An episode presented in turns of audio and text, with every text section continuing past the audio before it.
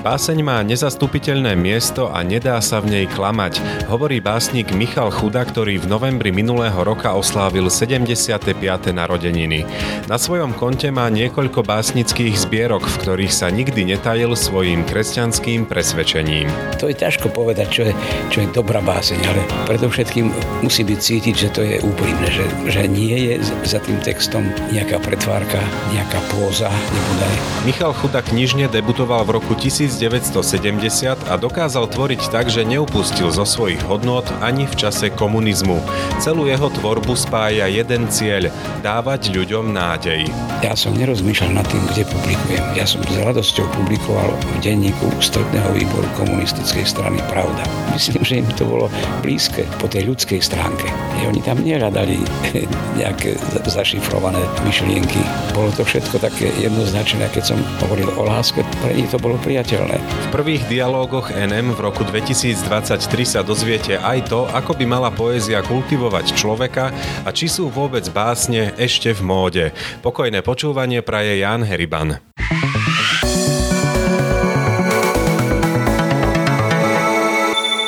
Michal, keď sa pozrieme na dnešný svet umenia, kultúry, aké miesto v ňom má podľa teba poézia? Môžem hovoriť len z pozície svojho pocitu. No a zdá sa mi, že čím ďalej ako keby kultúru zatláčali si do kúta. Lebo všeličo je prednejšie, všeličo ide do popredia, ale na kultúru sa nepozerajú alebo nepristupujú k nej tí, čo by ju mohli a mali podporiť žičlivo. Mám na mysli predovšetkým umenie, hej.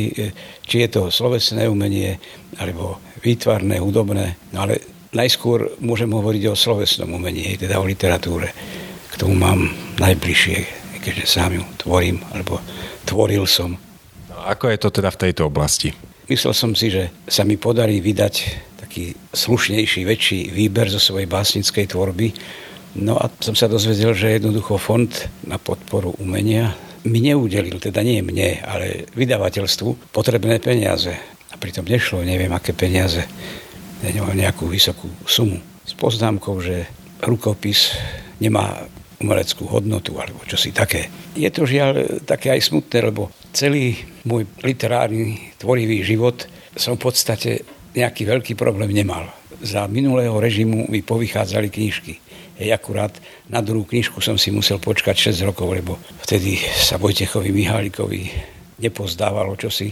Hej, jednej básni mi napísal podčiarkol a výkričník dal, že pobožné. No dobre, ale bral som to tak, že hoci on vedel, o čo ide, pretože však vieme, že Mihálik bol sám veriaci a jeho prvá básnická zbierka Anieli je to dokladom. No ale neskôr, keď som sám pochopil, že čo si môžem dovoliť a čo nie, a keď som si uvedomil a pochopil jednu vec, totiž, že slova dráždia, ale duch oslovuje tak som knižky vydával. A čitateľ, ktorý veci vnímal citlivo, chápal, o čo ide. Ako má poézia vplývať na človeka? Ako ho má kultivovať? Keďže váseň vzniká z presily citu, z presily, z pretlaku zážitkov, skúseností, tak myslím si, že môže oslovať práve v tejto polohe. Dotýka sa vnútra človeka, keďže znútra vychádza. A tam je to také to podstatné, hej, pretože je nezastúpiteľné miesto. Nemôže nahradiť báseň nič iné. A dokonca mám taký zážitok dávno, keď mi vyšla kniha Štvorlístok, napísala mi jedna dievčina z Lohovca, že táto knižka jej pomohla pochopiť, čo je to vzťah. Tá moja knižka Štvorlístok bola čosi ako, ako môj eh, ľubostný denník, ktorý je svedectvom môjho alebo teda nášho vzťahu s mojou manželkou až po svadbu, tak veľmi ma to potešilo a zároveň som si vtedy uvedomil, že naozaj, aké je to dôležité. V poezii sa nedá klamať. A jedine tá úprimnosť, hej, v súručenstve samozrejme s ostatnými vlastnosťami básne potom vie osloviť a dotkne sa človeka, človekovej duše je tak povediac poézia ešte v móde, ak to poviem e, takým jazykom mladých, keďže e, dnešná generácia, ale už možno aj stredná generácia e, číta menej alebo číta krátke texty na sociálnych sieťach, nejaké rýchle odkazy Prečo by mali pohliadať aj na poéziu, aj keď si to možno vyžaduje viac času, viac vhlbenia sa do toho textu, nečítať len povrchne?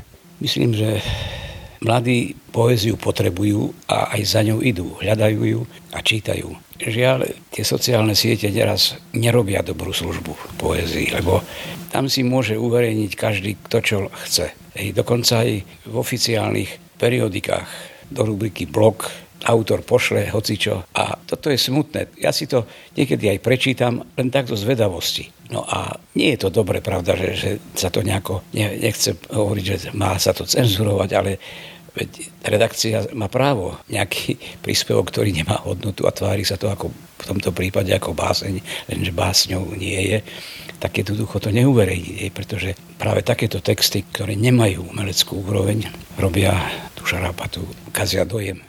Podľa čoho môžeme spoznať dobrú báseň? To je ťažko povedať, čo je, čo je dobrá báseň, ale predovšetkým musí byť cítiť, že to je úprimné, že, že nie je za tým textom nejaká pretvárka, nejaká póza, nebodaj. No a samozrejme potom ide aj o tú významovú stránku, myšlienkovú. Báseň musí obsahovať nejaké, poviem to tak vznešenie, posolstvo. Nedá sa to len tak, bez akéhokoľvek zázemia myšlienkového. No a potom je tu aj formálna stránka básne. Báseň má svoje zákonitosti, ktoré jednoducho musí akceptovať a rešpektovať.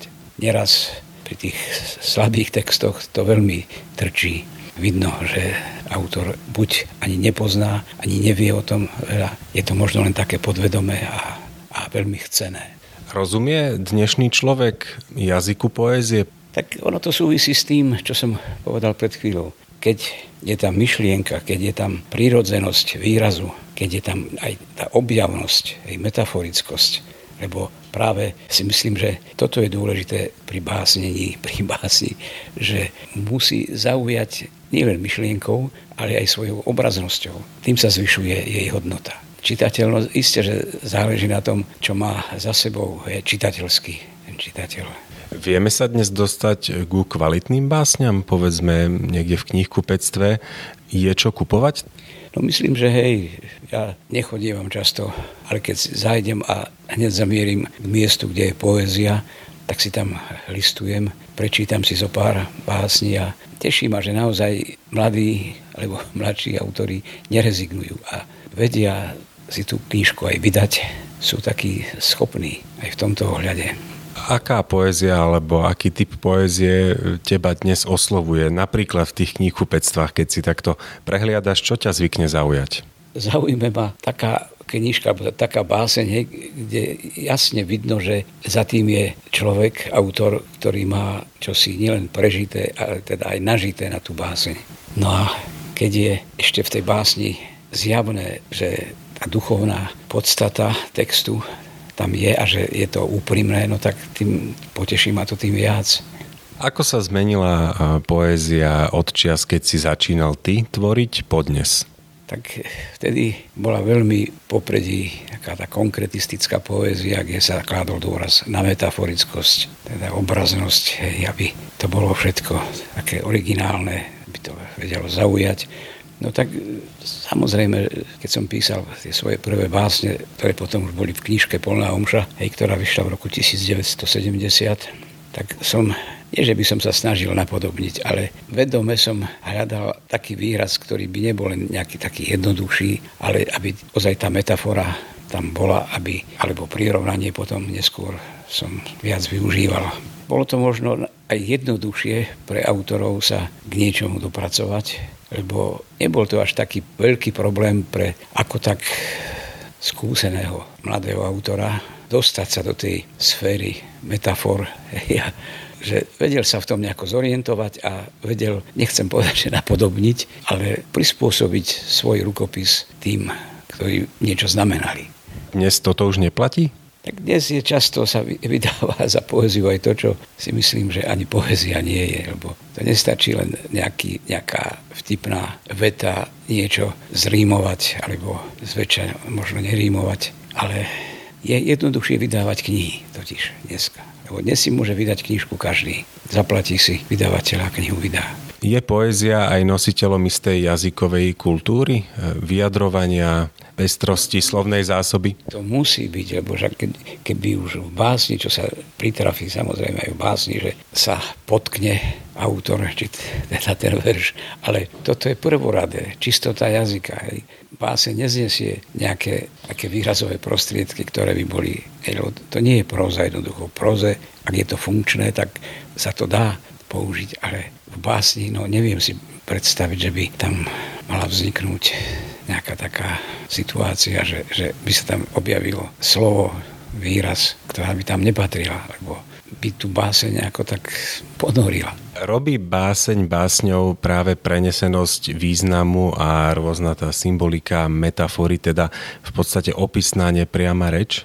Tak nie, nie len to, ale jej to veľmi pomáha, samozrejme toto všetko. Ja v poslednom čase píšem tak, že nemám veľa metafor v texte. Hej. A je to zámer, lebo všetko zverujem myšlienke a text nesie rytmus, presný rytmus. A nakoniec posledné štvorveršie básne zrímujem čo je ako také, malo by to byť prekvapenie aj pre čitateľa, že zrazu v tom závere, keď sa určité veci dopovedia, tak prizdobím tie verše rímami. Mierim aj tam, že či tá prenesenosť významov e, nie je niekedy na úkor zrozumiteľnosti posolstva tej básne. No môže byť, samozrejme, že niekedy čitateľ musí veľmi tuho rozmýšľať, že čo chcel povedať hej, týmto.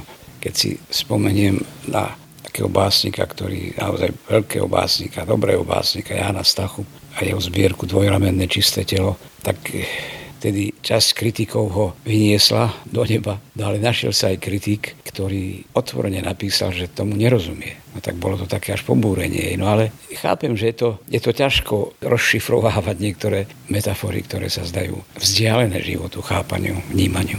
Nemôže to básnik považovať za zlyhanie, keď sa stretne s tým, že niekto jeho básni nerozumie? Neviem, ako to je, ale iste ho to môže mrzieť, ale skôr sa musí, alebo mal by sa sám nad sebou zamyslieť, čo so sebou, hej, teda so svojím písaním, lebo nie je dôležité to, aby ten text vyšiel, aby mal s ním čitateľ problém, ale naozaj, aby si našiel cestu k jeho srdcu, k jeho prežívaniu. Ty si minulý rok oslávil 75.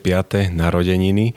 Keď sa obzrieš za svojou tvorbou, majú tvoje diela, tvoje zbierky nejakú jednu spoločnú niť spoločného menovateľa? No majú iste to, že som jednoznačne písal tak, aby bolo každému zrejme, že som, že som kresťan a že ako žijem, ako rozmýšľam.